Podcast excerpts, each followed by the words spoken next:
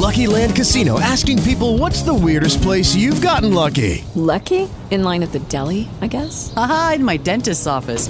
More than once, actually. Do I have to say? Yes, you do. In the car before my kids' PTA meeting. Really? Yes. Excuse me, what's the weirdest place you've gotten lucky? I never win and tell. Well, there you have it. You can get lucky anywhere, playing at LuckyLandSlots.com. Play for free right now. Are you feeling lucky? No purchase necessary. Void where prohibited by law. 18 plus. Terms and conditions apply. See website for details.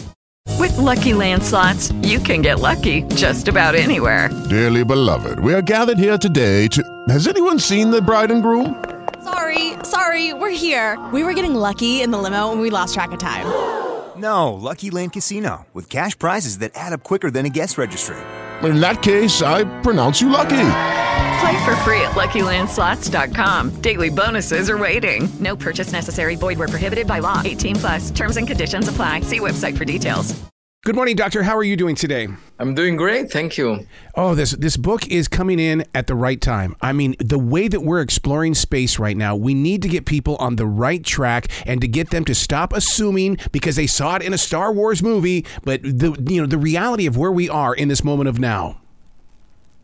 Yeah, well, I don't like science fiction, and I prefer to use the method of science to figure out the reality that we all share. And in particular, whether we have a neighbor, that's the fundamental question. And if we do have a neighbor, what does that neighbor look like? Would you have any idea?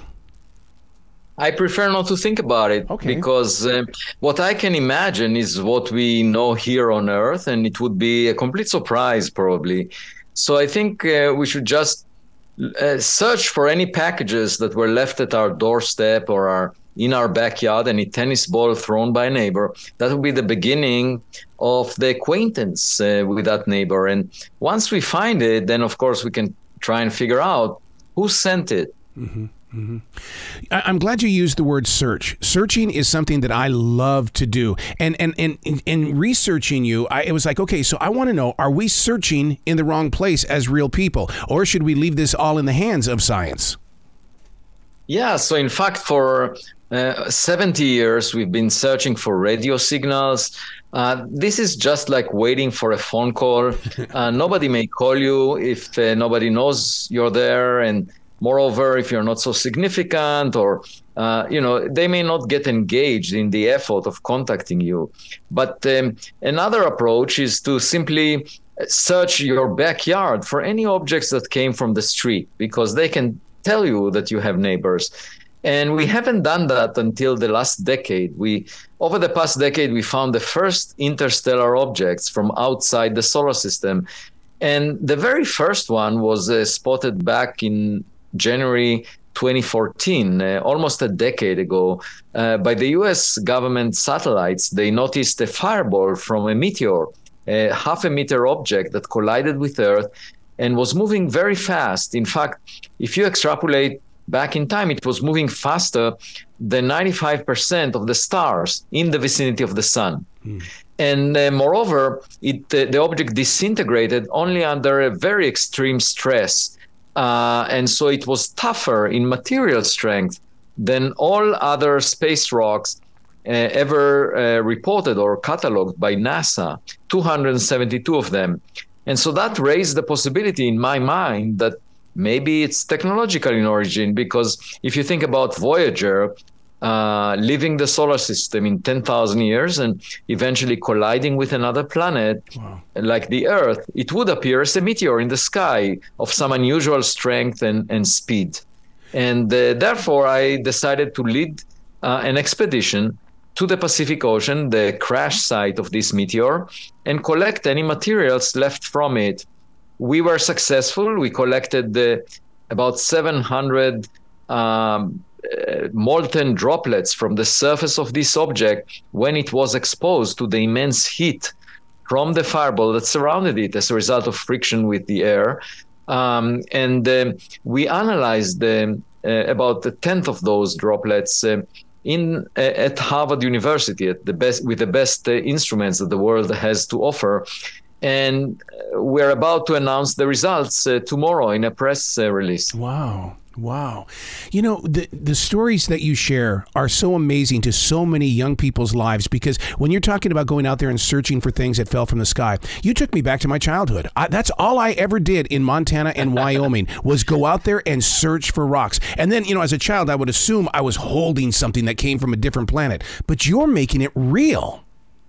Yeah, well, you know, this project, the expedition, had a price tag of $1.5 million, and the funder provided his private jet. And when I entered the jet, the pilot said, "Welcome aboard, Professor Loeb." And I said, "There is no need for titles here. You can call me Avi, because fundamentally, I'm a curious farm boy. I mean, I was born on a farm.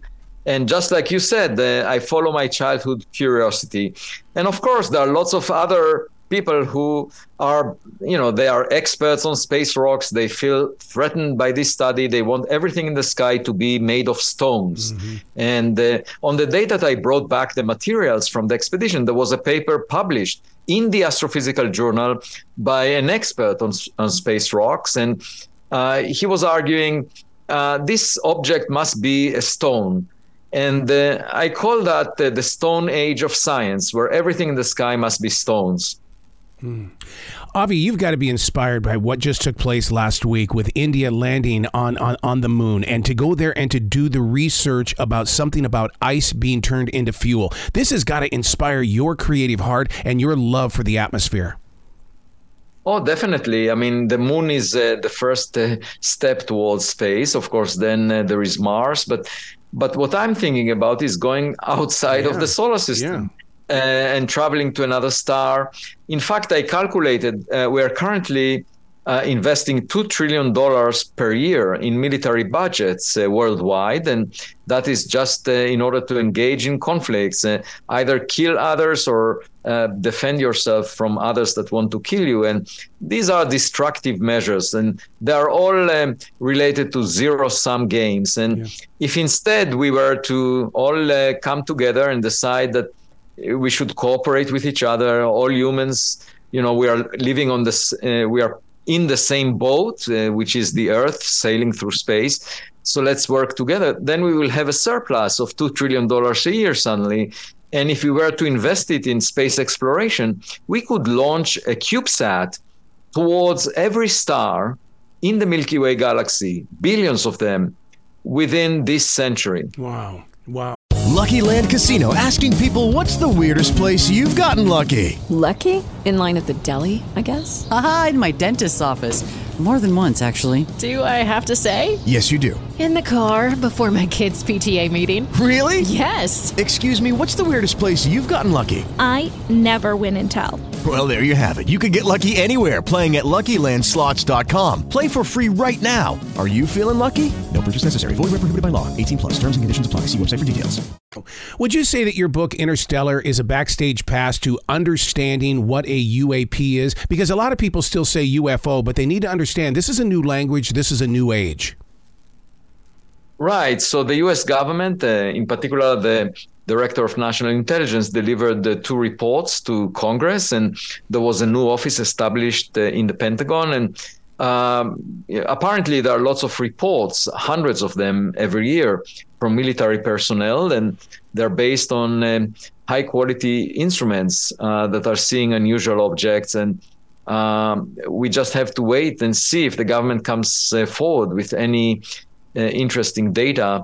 I mean, they have a lot of classified information that we have no access to. And my perspective was that maybe it would be faster for me to find what lies in interstellar space by going to the Pacific Ocean than waiting for politicians in Washington, D.C. to disclose it.